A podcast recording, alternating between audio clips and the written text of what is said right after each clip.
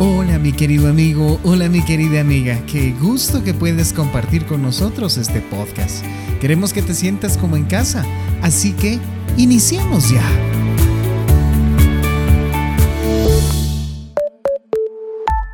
Calmar sus emociones. Después de una experiencia traumática, puedes sentirse muy ansioso o ansiosa, enojado o enojada o temeroso o temerosa. Puede ser que jamás haya sentido algo tan fuerte. Aprenda a calmar estas emociones para que no le controlen. A continuación, presentamos algunas prácticas que han ayudado a otras personas y puede que te ayuden a ti. Primero, haga algo simple que ocupe su mente, algo que disfrute o que acostumbre a hacer en su tiempo libre.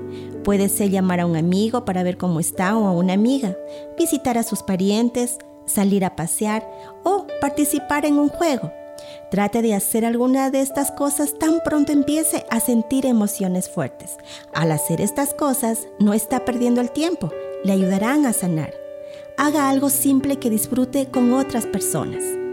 Nunca les falles a los amigos, sean tuyos o de tu padre. Más vale un amigo cercano que pariente lejano.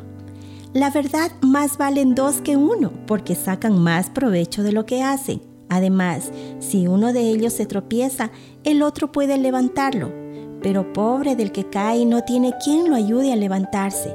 Y también, si dos se acuestan juntos, entran en calor, pero uno solo se muere de frío. Una sola persona puede ser vencida, pero dos ya pueden defenderse.